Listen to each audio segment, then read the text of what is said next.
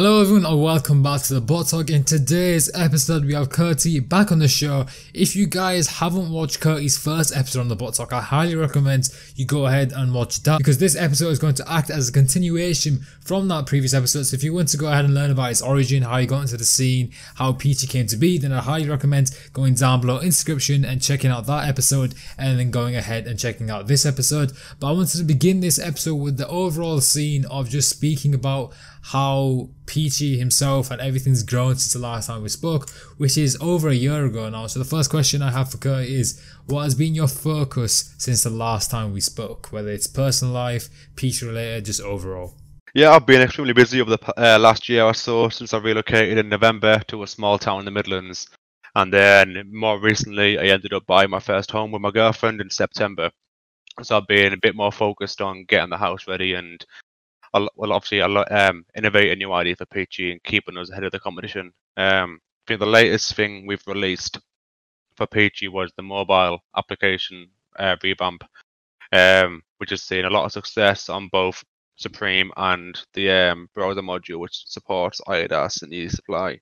Yeah, definitely. One of the things I did want to get into is that obviously you've gone ahead and bought a house, which to anyone, regardless if you're in this scene or outside of this scene, buying a house, your first ever house, is a very big thing, and that is definitely one topic I do want to jump into. So at the moment, your main source of income, I'm presuming, is Peachy. Like that's your main focus. That's essentially yeah. your job. Very similar to what a lot of group, uh, people do in this community, because these companies make a lot of money. They make a ton of money, and it's more beneficial to run these companies instead of having a job in most cases. So when it comes to obviously handling PT, but also handling your personal life, allowing time off, and also making these big moves in your personal life, how have you balanced that all whilst also keeping PT at the top?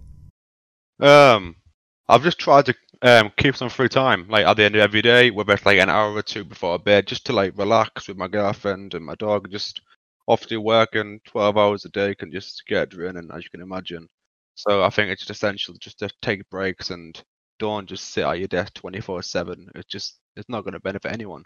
Yeah, definitely. I mean, when it comes to this entire scene, like me personally, I do a few roles in different type of groups. Like I work with Peachy, I work with Cop Supply, I run the bot talk, I do a bunch of stuff. I'm a student as well, so I don't spend as much time as you do at your desk, but it does get draining. And I feel like the oh, main thing sure. is like we're not even moving about. Like if you had like if you worked at a store, for example, and you're stacking show. You're on your feet, yeah. You're doing something, yeah. You're socializing. Yeah. And then when you're doing this, you literally start. I presume most people are sat in a box room, just you know, zoned out, and it's it's just not great for anyone's like health in general. Never mind, just the whole works for it all. Yeah, definitely. I mean, as technology has advanced and as times have gone on, like back in the day, like maybe like ten years ago when I was a kid, the main uh, point that parents used to make to their kids is that don't spend time on your looking at a screen because it's bad yeah, for your I would say I'm like back when I bear in mind I'm 25, so I'm a, quite a lot older than most people in this community. But um, when I was growing up, it was I was never really on my PC or you know I was always out and about playing football or climbing trees and that kind of shit. And that didn't really change until when I was about 14, 15 when I got into video games like properly. So and then even then that was only like for three or four years before I was in my late teens and I was doing the same thing, going out, drinking and whatnot as everyone else does. So I think it's quite a weird like contrast in how people like us have grown up who are like a bit older compared to those who have grown up like in the last what 15 years. Yeah, I mean like when I was a kid, I'm 17, so I feel like me personally, I was right at the edge of that transition between technology always being in your face and being outside. So when I was a kid, like my mom would give me an hour on the PlayStation, said, "Yo, you have to go outside, just do something." So obviously, yeah. like climbing trees, riding bikes, you know, breaking breaking into places that you're not meant to be, like yeah, all that type of stuff. stuff man. exactly, like and then kids these days, like my brother, he's two, and like he already knows how to operate an iPhone. It yeah, just blows my he, mind. He won't have that fun of one day going out at like 8 a.m. in the morning with all his friends on their bikes and just riding 15 miles to yeah. nowhere. You know, it's just part of growing up that they're all going to miss out on. Yeah, like there's there were times when I was a kid where we literally just jump on our scooters and bikes, go flying in one direction, and like four hours later to be like, where are we? Like we yeah, no exactly. and that was part of like just being a kid. And nowadays, all they do is play video games or you know sit and watch Netflix and shit. And I just think it's really weird. Like I don't understand it, man. Yeah, I mean, I, I understand that like te- technology has to advance in a certain way, but like, like personally, I didn't have internet in my house till I was fourteen. Like when I was fourteen, that's when we got my first ever internet provider, and that's when I first got access to the internet. Like my exactly, brother, yeah, yeah, like my brother's had internet since day one. Like as soon as he's been able to interact with the TV and stuff, like he's always had access to it. So yeah, I don't know. And kids nowadays pick up really fast, like all that kind of stuff. Like it's it's crazy, man. Like you see, like actual children, like four or five year old, handling iPads and iPhones like it's nothing. yeah, it's crazy. I feel like obviously it's the way it's designed and stuff. Like the way society is built now, it's all built around technology. Technology is like, yeah. yeah, and obviously it has its benefits and its drawbacks, which is what we were talking about, obviously on our health. But I feel like we're gonna see a if obviously you do it in moderation. So with your job, you need to be on your computer a lot of the time. Yeah, and I think it comes down to a trade off. So you're saying, okay, I'm trading off a bit of I, I, I don't know if it's mental health or like health for eyes. Probably both, isn't it? Because you've got to yeah. if you sat down all the time, you're going to be damaging your back, your legs, your your eyesight, obviously, your mental health. There's mm. a lot of things like that add up, you know. Definitely. I mean, like uh, at nine to five, you clock in at nine, you have your coffee, you sit down on the computer, you do it, you clock out, and it's fine. But when it comes to this type of job, it's hard, especially if your computer setup's in your room. Like my setup's in my room because obviously I don't have my own house, so yeah. I kind of find it difficult to break up time. Yeah, well, basically in um in my the first well the first three or four houses I've lived in when I was moved out at nineteen, um, I always had like a separate office space. So when I had that, it was it meant I had somewhere where I slept, and then somewhere where I worked, and it was that nice little different areas that meant I wasn't stuck in one room, which is a big difference to everything. And then when I relocated to the Midlands uh, last November, um, I got a little uh, one bed cottage, and it was basically the bedroom was joined onto the office. So I was working where, where I was sleeping, which took a toll on me because it just I don't like the idea of waking up and literally I'm not even leaving the room. I'm literally going six meters down the road, like down the, the room to get into the office. And yeah, I couldn't do that from like a bedroom perspective point of view now, where people are sleeping and then working in the same room. It's just it's just numbing. Yeah, definitely. Like I mean, me personally, I um I go out a decent amount. Obviously, it's gone down because of COVID. But obviously, I go to the gym five times a week. I do stuff outside. But like my bed's like a meter from my desk, so like it's literally jump out of bed, jump on my desk, work. There's no real separation. But I feel yeah, like it feels awful, man. Yeah, definitely. Because like in your head, like my, my parents say it to me all the time, and I know a lot of people listening to this can resonate with it. You come down to eat, and your parents are like, "You only come down to eat. You only come down yeah. to do this." But, I had the same when I was growing up. Yeah. Yeah, but in reality, like I could wake up at nine o'clock and then I look down and it's four thirty. Like I would, I'd have no idea because That's I'm just see how it is. Yeah, like time just flies when you're working. Like, mm. and if mm. you're in the same room, you don't really see like see the difference. Yeah, I mean, it's obviously a topic that I think people have different opinions on. Some people are in favor of, uh, like trading off your health for for wealth. Really, that's where it is. Yeah, nah, no chance, man. I just think it's a really shit mentality to have that, because you can be successful and make a good living without sacrificing your mental health and your physical health. Yeah. I don't see why anyone would want to trade either like mental um, or physical for the sake of a bit of spare change. Like, what's the point in that? Yeah, it's definitely interesting. I feel like the idea, like I was thinking about it that day, just reminiscing and like going over ideas. Like, I feel like a cook group, if they had a big enough team and the team was all over 18, let's presume there's no kids, for example, and yeah. they're all in their 20s, they could easily rent out like an office space. One thing is that is you got to think an office, yeah, that means you need your staff to all be in one central location, which is a pain, first of all. And then let's say your office space is going to be in London. You're looking at a few grand a month for a small office in central London, like in Soho or something. True. It's probably not worth the hassle. And for these kind of companies who might have what 15, 20k a month income and maybe 10 grand of that expenses, you know, it's they'll you'll lose money fast. Yeah, I mean, it's I think maybe not even an office. It could be just like a rent out a house or something. But yeah, I think having. Uh, but then again, like all these teams, like Cyber for example, Lucas, yourself, Wolf, Neil, all these people aren't in the same house. It's all virtual. And yeah, kinda, exactly. Yeah. Yeah, and it loops back to our idea of like technology just being the next big, fi- like the next big step. Like, oh well, if it wasn't yeah. for like technology, I wouldn't have a job. Like, I'd be working nine to five. You know. Yeah. Exactly. so I'm gonna, I'm gonna be grateful for that, regardless. Yeah, and same with me. If I didn't have access to the internet and I didn't have all these like insights, I'd definitely be stuck in shows or doing something. So yeah. it's it's definitely interesting to see what age and when you get exposure to internet and what effect that does have in your teenage life leading into your adult life. One of them really weird things that no one really thinks about, do they? Yeah. Because I, technology being how it is and how it's advanced. And uh, yeah, everyone just thinks it's it's normal when a lot of these things aren't normal to most people in their twenties who didn't have this luxury. Definitely. I mean, it's just normalized at this point, and I think it's more convenient. Obviously, humans these days they want convenience out of products, so I feel like that's the way they're kind of leaning towards. But one thing I did actually want to jump into the market for cook groups is arguably the most saturated market in this community. There's like oh my god, yeah. like I work, I work pretty closely with Cop Supply, and essentially what Cop Supply is is like a directory of services like groups, yeah. tools. So like I go through the process of taking in new groups, and like the list is huge, and yeah. like it's and I'm, it's at the point where I'm looking through the list and like it, they're all variations of each other, like the names.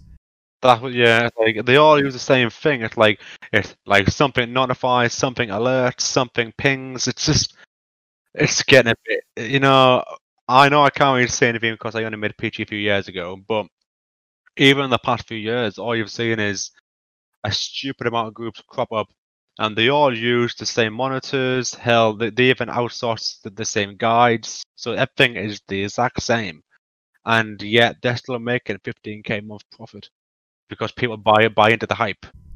Yeah, definitely. I mean, if you look at groups, the split of members, because if you went to a normal person today in the community, you said which is the best group, they're only going to reflect on their personal experience. There's no exactly. standout groups that are like this is the best group because like all providers are basically accommodated for selling their information and services to as many groups as possible. Well, I think the people who win the most are those who sell their services to all these groups.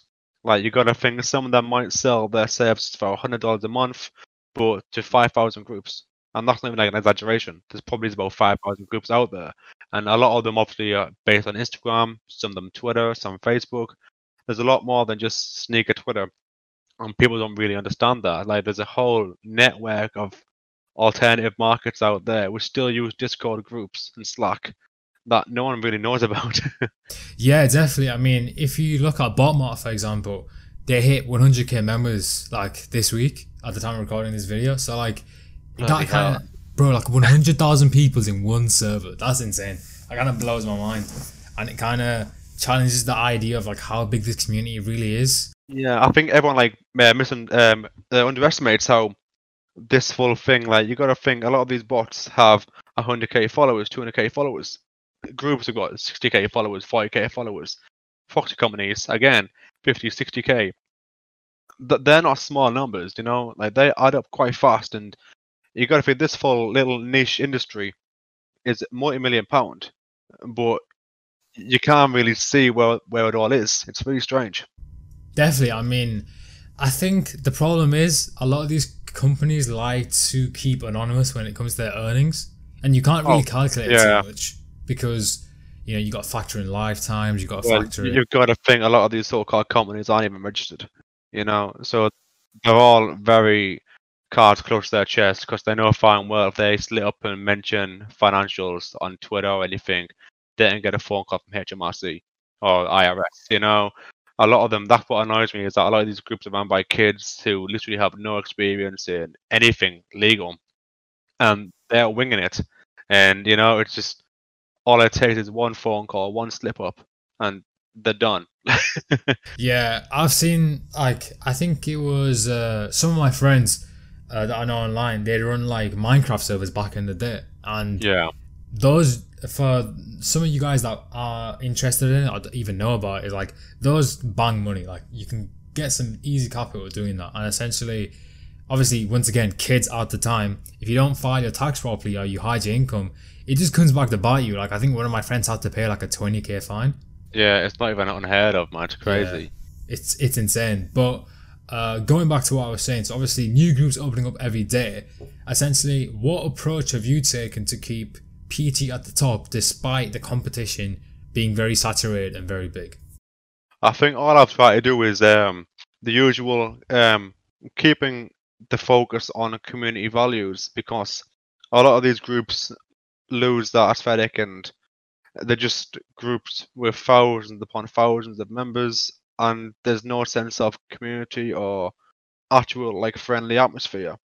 Um, in PT, when you join, everyone is really friendly, really nice. Um, you know, it's, it's like under 700 users, so it's a stupidly small group compared to, uh, compared to competitors, and I think that does help a lot in terms of keeping it a bit different and you know, because it's just a bit shit when you join a group and there's 4,000 kids in there and you know you, you can't talk because everyone's just typing over you and that. Yeah, one thing I did notice about Peachy, and I know a lot of groups uh, put this as one of their features. The feature I'm speaking about is community.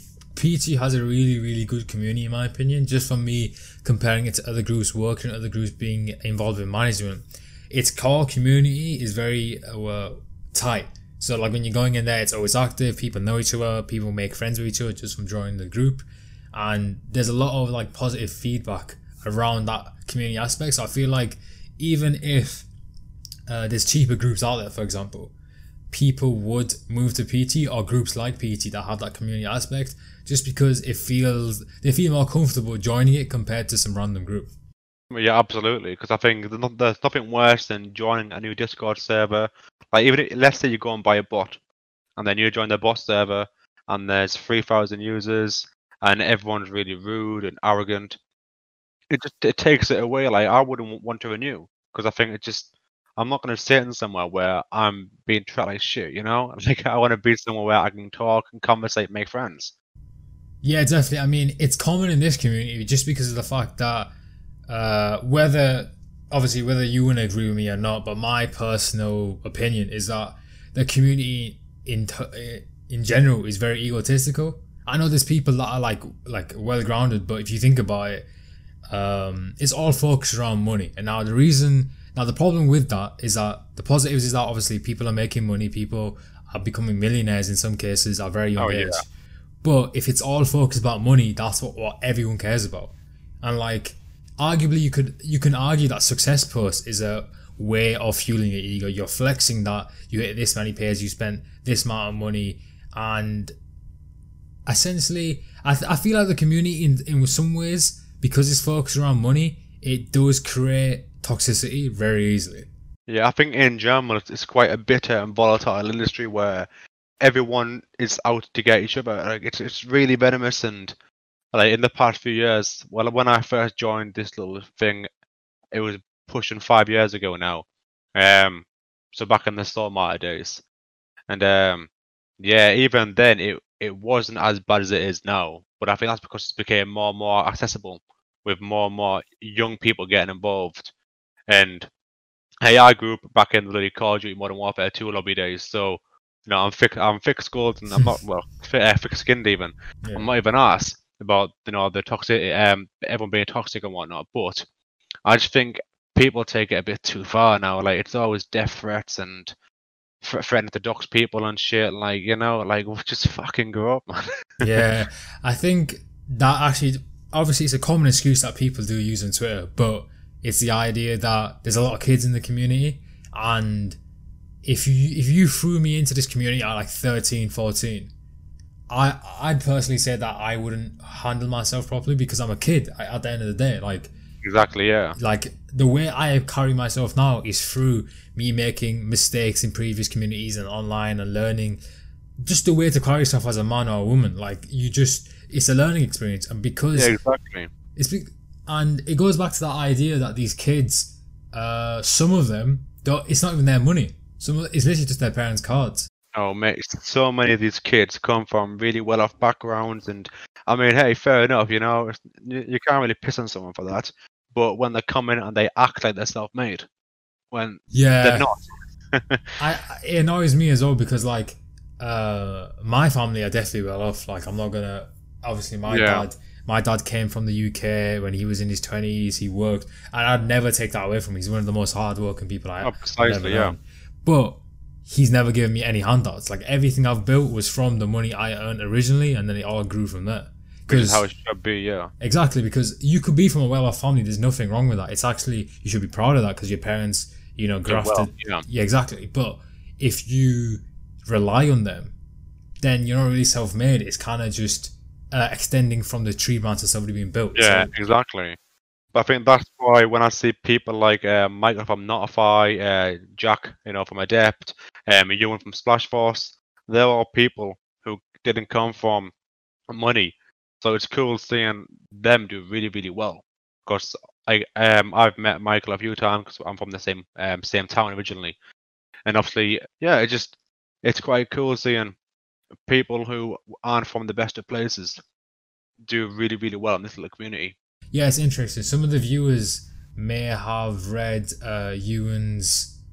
Uh, uh, was it? No, it wasn't Forbes. It was Business Insider. I think. Yeah, yeah. yeah, his article on there, and like he expressed that he didn't come from a wealthy background.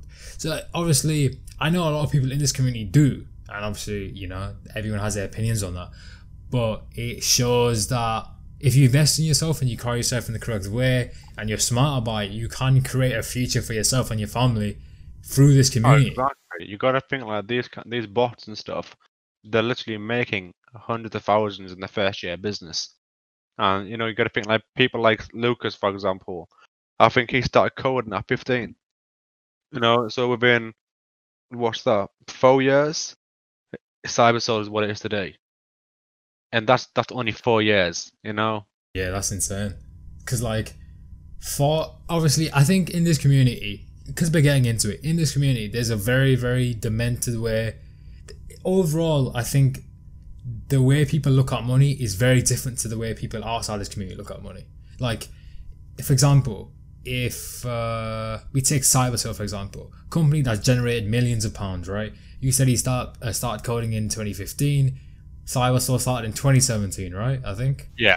Yeah. That's right, 2017. yeah. Three years to make a multi. I don't know if it's multi-million. No, I, no, I, I don't think it is multi-million. You don't think? Okay, No. well, let's let's say let's say two years from now, it might be, maybe. oh, in, in a few years' time, I reckon it will be. Yeah, definitely. Yeah. Even to get the company to that point in under ten years is like really, really impressive. To say Oh, yeah, it's it's unheard of Yeah. in most um, industries.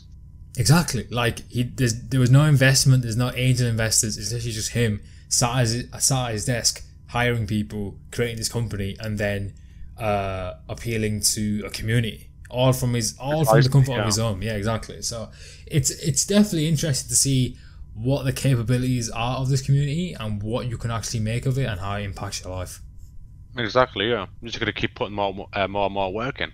Definitely. I mean, uh, there's obviously dramatic examples of that, and we're seeing new examples pop up every day. But uh, we spoke about Peachy quite a bit, and obviously, I'm happy to see that Peachy is going in the direction it is. But aside from Peachy, has there has there been any other projects that you've been working on? Um, currently working on two things. Uh, one involves Peachy. It's another project uh, alongside Reese, um, and Khaled, which is Extronic, um, on Twitter. Um, both of them guys are the ones who helped create Peachy Mobile and Peachy Filler. Um, but yeah, so the new project, which I'm not going to go into because it's under wraps right now, is releasing free of charge to all Peachy users as always. And this one might even see a public release which is interesting because it's going to be my first public, uh, like actual product out there, which is going to be available all the time. Um, alongside that, obviously, we've got Surface Tools, which is owned by myself and Reese. Um, that's currently on hold because we've just been busy with PG in the house. But yeah, we're not too sure on the direction that's going to be going in anymore because basically Scout, I'm sure you know who Scout is. Um, our ideas for Service Tools is basically everything Scout did, and we planned that in December last year. and we didn't tell anyone. And then suddenly Scout came out with everything we were going to do, and they fucking killed it, man. Like they did such a good job of it that we decided that we couldn't compete with that, so we pulled the plug on it. yeah, Scout definitely changed the game. Like, uh, it's I- the most yeah, innovative feature, well, uh, most innovative tool that came out of this industry in years. definitely. You know, yeah. it appeals to not only people here, but those who own consignment stores or I resell like uh, actual events. It helps them keep their inventories tidy and organized, not just resellers. Yeah, I mean, uh, I spoke about it a few episodes ago. The way Stray and them not just moved about that com- uh, that company truly is one of the highest quality products, as well as their production. Like the keynote they did a few weeks back, Oh, yeah, they smashed it, man. Yeah, I think everything they do from marketing to actual interface design, UI, UX, uh, they, they've blown out the bag, man. Like they've done such a solid job of that. It's really cool seeing something so refreshing come to this industry. That's not the usual. It's the bot, it's the group, you know. It's it's cool seeing something so different and unique. Definitely. I mean, they are very, very unique. Obviously, we've seen examples of it pop up here and there, but I feel like Scout is definitely just unmatched in terms of how it's been marketed, like you said, how it looks, the way it moves, and they're constantly adding features to it as well. Yeah, I don't think I don't think any any other competitors are going to come close. Like they've got the market there completely. Yeah, I, oh, and to be honest, it's fairly new. I don't think what it's like six months old. Not even that. Like, like- yeah, it's they've been killing it, man. It's really cool seeing that, and Yeah. they're all good, uh, good guys too who own it. Mm, definitely. Yeah, I've uh, I spoke to a few. Uh, I spoke to like one or two of the owners when we were setting up partnerships and stuff. They're very nice people, and obviously the project does look to be something very very big. But I'm definitely interested to see where Surface Tool goes because I remember when you first dropped on the timeline, I was interested to see where you went with that. But Yeah, obviously yeah it's interesting because the problem is well not the problem but the idea with this community is is that ideas pop up all the time so like if we went back two years ago to 2018 uh, that's when i joined if you said to me that Yeah. there'd be uh, tools that monitor discord channels that pick up links from your twitter monitor and open it up on your browser automatically then on your browser there's going to be an extension that checks out the product volume bro i'd just be like what are you talking about like it was so like a few years ago. It was so simple, man. Like there were literally a few Discord groups which had monitors, and they were considered like this is next level stuff. Like you could monitor a website in real time on Discord. Like what the fuck? And now it's stupidly common. Everyone's got them. And then obviously we had. Bear in mind, I joined this thing when there was like Stormart scripts on Reddit and that, that asked bought basically to get past the um, A- um, the HMAC cookie, and that was next level at the time. And I remember thinking like, imagine like someone making bots for everything, because at the time that there was only A and B and B and B, and both of them weren't exactly the best uh, five years ago, because there was nothing to do really. It was just if it worked, it worked. And now you get like captcha harvesters, you have bots which support pretty much every single type of store. It's it's next level how much the game's progressed. Yeah, I mean, I joked around a few months back that it'll get to a point where multiple people can run multiple groups from our application. Like, imagine pushing out guides and announcements all from our application across multiple groups. Like, Exactly, yeah. and it, it sounds dumb, but that's not even far fetched because just the way everything, the community is moving. Like, if you told me that uh, there'll be a whole industry of bot investments and bot calls and bot flips, I'd just be like, what are you talking about? Like, Oh, can we get into that? yeah, let's let's get into it. I'm curious to see what your opinion is. I have really strong opinions on that shit. Okay, go on. Um, okay, so bot calls, um, when that first came into play, it was a very legitimate and decent little moneymaker. You know, it was very, it was grounded. So the idea was you'd you'd find a bot that's doing really, really well, and then you'd obviously encourage your friends or whatever to buy that bot at a certain price. And then when that bot did really, really well again on the next drop, the price would obviously go up in price, and therefore you'd sell and you'd make a bit of profit. That's fine. But the issue is now you've got groups with 3,000 members, 2,000 members, whatever, and they're saying, okay, everyone, go and buy this bot. And then it's it's basically pump and dumping, you know? It's it's very very grey area, and I think it's it's quite sinister how people are doing it because you're actually putting like, everyone's money at risk, like significantly. But you know, if these kids happy doing that, they're happy doing that. But I just think it's really really wrong, and you're also devaluing someone's hard work who's made a bot just to then decide that what uh, what bot is worth money and what bot isn't worth money. Yeah, I mean, we spoke about this before on the higher episode, and essentially, here's my problem with this. Bot flipping itself is fine. I've been doing it since literally the first day I got here. I've been doing it. It's completely fine. Yeah. But the problem is, firstly, this market isn't regulated, and I don't ever see it becoming regulated. Impossible. Yeah. it- No like, chance. If you like, look at Tidal for example. Um, Shaba, he owns a marketplace. He also owns a bot. I'm not, I'm not accusing him of anything, but the problem is, if the, you're gonna have regulators, they have to be completely disassociated from any bot, anything. Can't be. Yeah. Yeah, exactly. They have to act as a separate entity. And the second thing is that, um, let's say, for example, to uh, reduce the resale market of Xbot, they raise their retail price to a certain level. So the resale market isn't as big. But bro, that doesn't even work. Like Dragon, for example, no. is 1k retail and it's what it resells for 15k. Yeah. Well, yeah. It just it's just fucked up, man. You know. Like I just don't understand. Like, I get the the appeal, but surely like it's morally wrong.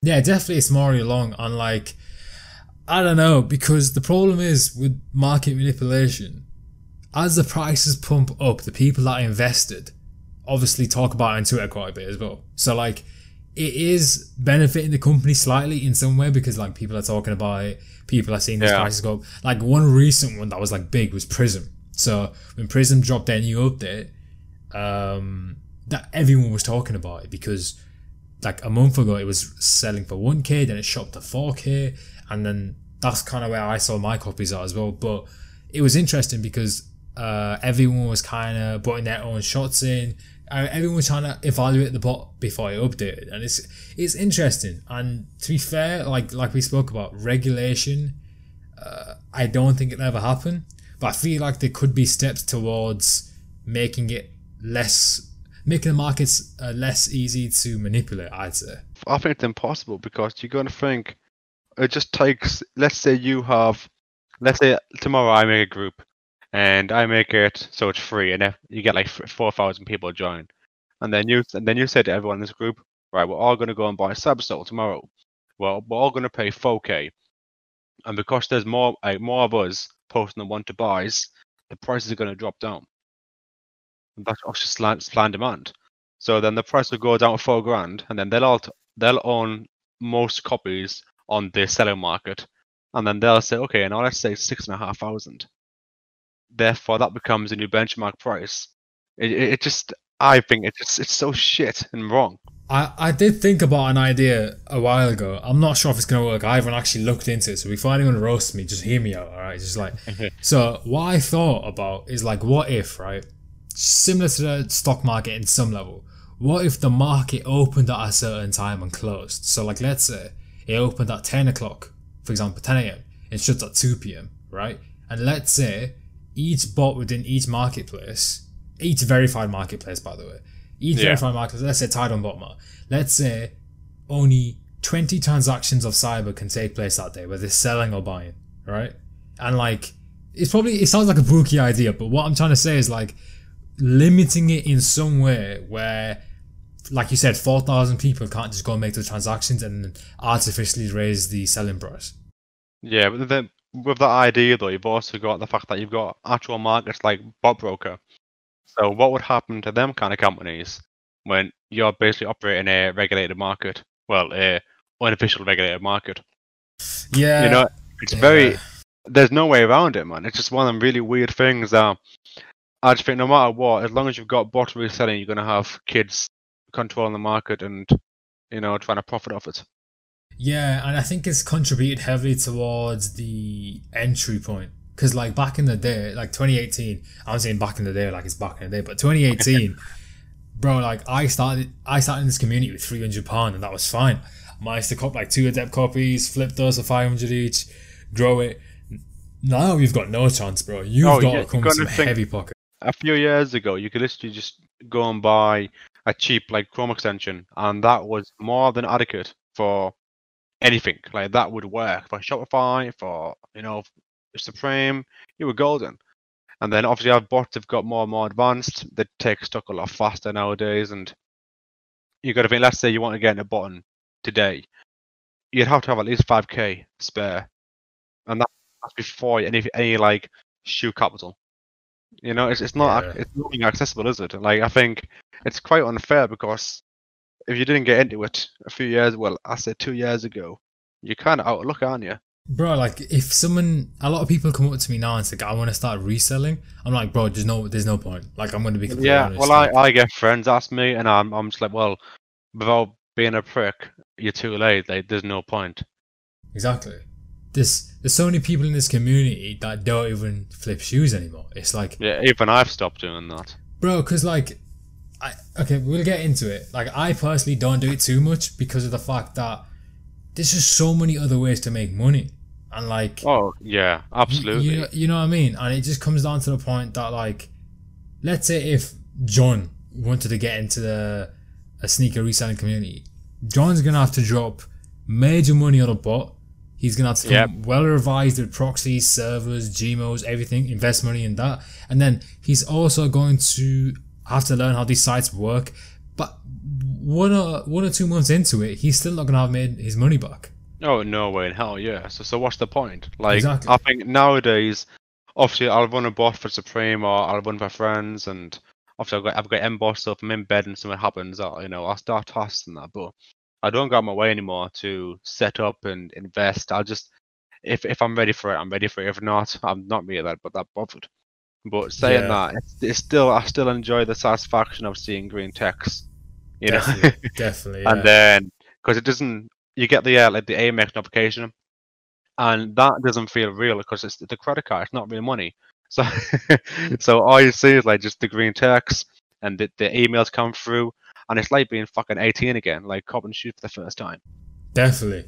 I mean, the dopamine hit when you get like when it's a box rug release or some big release, it's nice. I mean, I only run for pretty much mid to drops, like as like like you said, like if it's worth my time, and I'm not even gonna spend a loads of time investing into Yeah. the drop either. Like I'm just gonna set up some tasks, set up 10 or 10 or 15 profiles, get the proxies there, let it run, see what happens. I'm not like you see some people like uh, let's say like Tiana Paul, like she's setting up the whole transformer race ready to like destroy these releases. No hate towards obviously she's making bags, but like it's interesting to see the difference. Uh, like how interests have faded. I think it was it was more exciting um, a few years ago when Mhm. I didn't have the kind of like financial like financials I have nowadays. So back then it was more of a case of I needed I I really wanted to have the money, and now obviously I'm- I'm a bit older and I'm not that bothered anymore. I'm happy, I'm stable. I've I've got the house now. I'm not that bothered about making twenty grand on bloody Yeezys or something. You know, like I- I'm Yeah. over it. And that dream of you know hitting a thousand pairs it's I'm not bothered anymore. You know, I'm too old for it. yeah, I mean, it just becomes increasingly harder because more people join the market. You know, more people start breaking these shoes. It kind of goes down that whole rabbit hole. So like, there is definitely other ways to make money, and you see people doing it. Like, I know plenty of people that just flip bots and make like huge amount of money per month. I think I think the um, the um, market now, if you want to make money in this industry, it's proxies, man. Like these proxy uh, supplies, they're making bank like five, six figures a month, like piece of piss. Like I'm actually jealous, man. Yeah. I mean, yeah, well, even with proxies, uh, they're like suppliers. From my understanding, a lot of them are just resold from Yeah, well, suppliers. As far as I'm aware, I think the most of them are just resold. But I think the hardest thing is is finding a subnet or uh, you know a provider that is a bit more low key that no one uses. Mm. And then from that point, it's just marketing. Uh, you obviously you see the biggest proxy companies doing well because they just know how to market properly. If you know how to market properly, and, you- uh, and if you golden, yeah. yeah, exactly, do some Google search engine optimization, it does well. And like there's hundreds of uh, even thousands of proxy companies out there. So again, it's uh, it goes back to the argument of like a saturated market and seeing how people operate in there.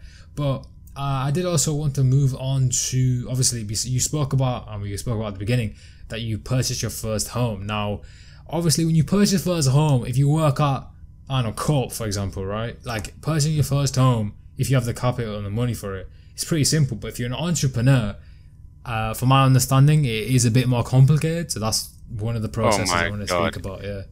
Well, basically, yeah, I got a mortgage. Um, if not, I'm assuming everyone will know what a mortgage is. Um, it's basically a loan from the bank that you pay back over 30, 40 years, and that's how you get your house. Um, but basically, yeah, um, being self-employed, the amount of paperwork you must submit and evidence to prove your income, it's a pain in the ass. Like my girlfriend had to give over a few years of a normal salary, like evidence, and that went through fine, no, no problems. And then it came to mine, they needed five years. And bear in mind, five years ago, I was only making 12k a year or so. So, like, I was barely over the tax bracket. So, so it doesn't look good when trying to get a house. And yeah, it took a lot of paperwork, a, a lot of evidence, a lot of phone calls just to get the approval, which is, you know, it's, it's bad enough getting a house when you're working a nine to five and, you know, you're constantly stable. And never mind being an entrepreneur when you're trying to do it because they just look down on you. Yeah, I mean, in the UK, my general opinion is that they don't really like, they don't really support entrepreneurs, in my opinion. No, no way. Yeah. and it's kind of like obviously i'm not some huge entrepreneur that owns this big business but like at the same time it's very annoying it's extremely annoying when it comes to it because honestly like they should be supporting entrepreneurs like they're creating jobs you know what i mean like imagine if for example imagine if peachy didn't exist there's tons of people in there like let's say reese for example the opportunities he's been given from peachy would not be there and that's creating income in the economy. He's supporting himself. Obviously, he can support whoever. It's creating jobs. Entrepreneurs create jobs. So I don't really see why they're not being supported. And even like the um, tax brackets. So let's obviously PG is like an LTD, so that doesn't really take into consideration. This is something else. But uh, let's say you're self-employed in the UK, and you make uh, the bracket is what I think it's fifty thousand. Yeah, fifty thousand.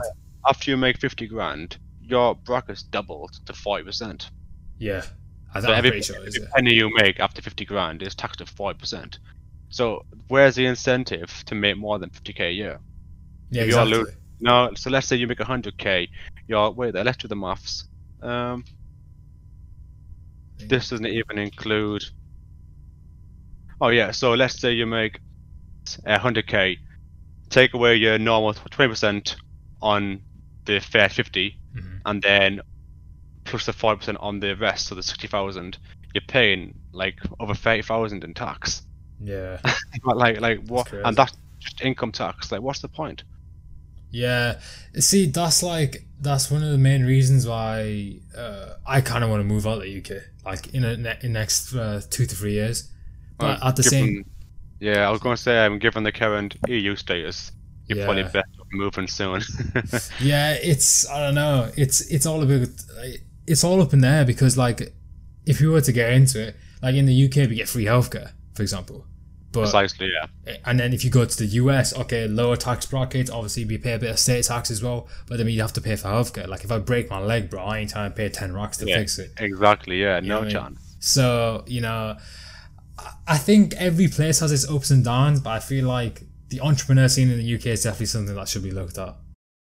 Yeah, but I think you got to think though. It's not even that. It's also the art and entertainment. Like so, the full sector that surround us. Even that's like looked down upon nowadays, and it's a bit weird how you know they're just pissing on those who are trying to do better for themselves.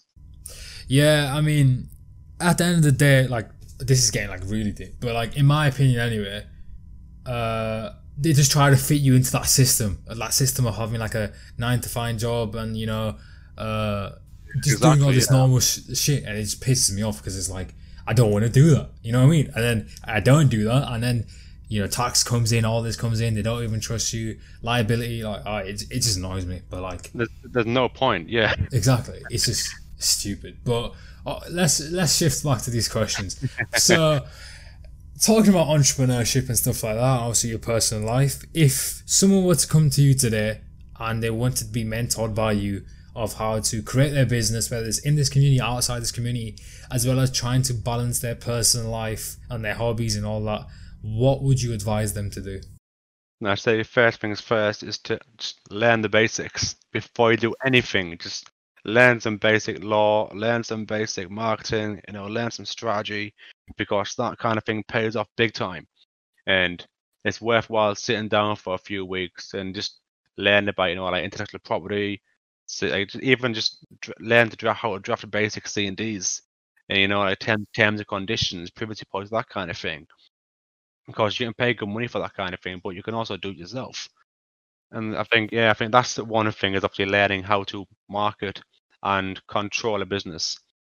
And then the other side of it would be to just balance, you know, try and find a good shift between working your ass off and having a personal and a social life because you know the two can intertwine if you try definitely yeah i mean you have plenty of kids like for example myself i go to college i go to gym i maintain a social life and i also work as well but you know uh, i think a lot of people just need to not slip into the mindset of toxic hustle so like yeah the money's coming in but you need to look at the effects it has on your mental health. Exactly. And yeah. why make money if you're going to sit and just let it build up? You know, just enjoy it. You know, do something fun, fun with it.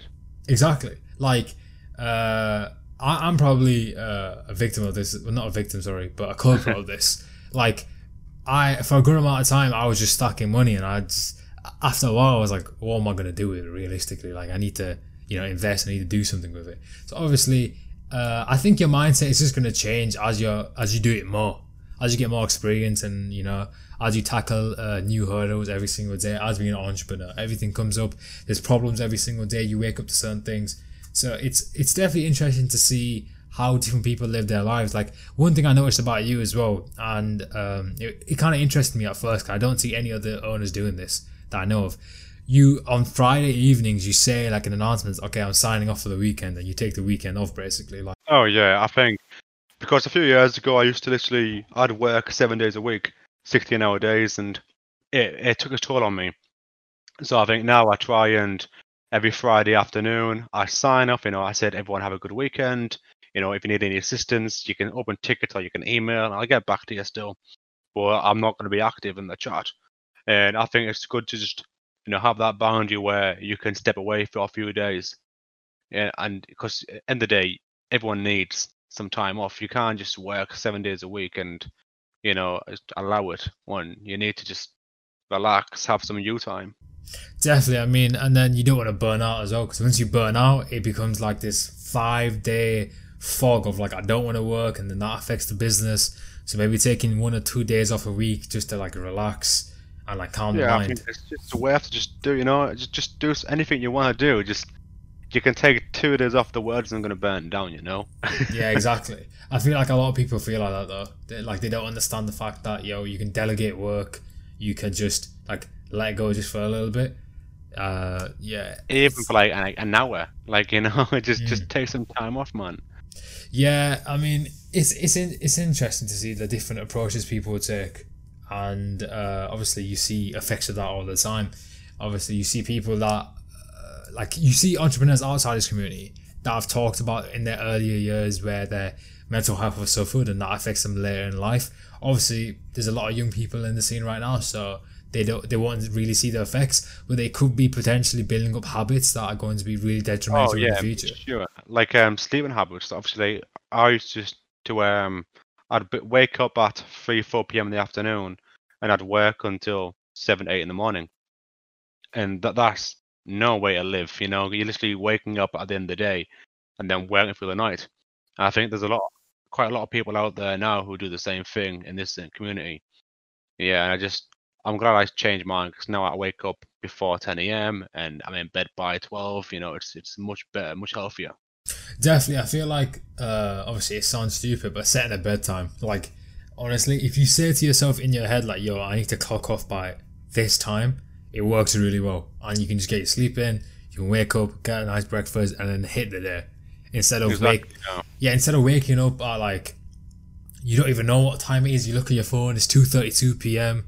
Exactly, you sleep in, and you just feel drained. Exactly. And then I know if I sleep in, I feel as if I've pissed the day away and then I just feel like a bit miserable for wasting the day. Exactly. I just wake going to bed at a decent time. You know, waking up early, attacking the day is definitely the best way to go about it. Yeah, exactly, man. Yeah, definitely. So to go ahead and wrap up the episode, one last thing that I do want to touch on is some some more advice for the viewer. So if there's someone in the community right now that is going to bring out a new product, regardless of the group, bot, tool, proxy company, whatever it is, what is your advice to them in this current climate? Ooh, um, I'd say try and find a really original idea, something unique and innovative, something that's not being done currently. You got to think a lot of these groups just have the same things, or these toolkits have the same tools, or you know, it just it's becoming a very competitive market. You need something a bit different, something that makes you stand out. Unfortunately, branding alone isn't good enough. You know, you need a bit more than a, a good looking like a brand. You need you need all sorts, man. And I just think a lot of people just misunder um underestimate the idea that yes, it might sell and it might make you some money, but it's not long term. Definitely. So yeah, I think just to create something new, something different, just, take a chance. You know, if you have a feature or an idea, just do it. You know, just try it out. If it works, it works. If not, it doesn't work. Yeah, I mean, most of the ideas that are pretty common in this community uh, were very far fetched like a year ago. And obviously, you've seen tons of these tools and ideas become the regular norm now. So it's definitely worth uh, taking that shot in the dark and seeing where it leads. Well, you got to think nowadays, like, I said um, with um, Copsfly, you can go on there and you can get like a toolkit for your group, you can get a Chrome extension for your group, and you just rent it. So it's everyone can have every feature everyone else has got. But the best thing is to have it in house, maintained in house by your own developers. You can add features faster. It's going to cost you a bit more, but you work, you've got like a working relationship with one developer or a small dev team. You know, I said before, it just builds up the environment. It gives it a better aesthetic. Everything's done. It's maintained where you want it to be maintained. It's not you're not waiting for an updates. Yeah, I definitely. A lot of groups go down the way of just renting out stuff, which is fine. But obviously, doing that in-house stuff, like you said, is uh, more of a beneficial option because you have that obviously the relationship with the developer. You can implement your own ideas, and overall, like users do pick up on it. Like if you if a user's in three groups and they're using the same tools from the same company, they will pick up on it. If you have your own stuff, obviously, it's unique, and then they'll spot out. So guys, that goes ahead and wraps up today's Bot Talk episode. Quickly before we go ahead and end it off, I want you guys to go down below into the description and check out Curtis Twitter and PT Spit. Go ahead and check them out. I highly recommend it. If you guys enjoyed today's episode, please drop a like, subscribe if you guys are new. I'm going to catch you guys next time. Peace out.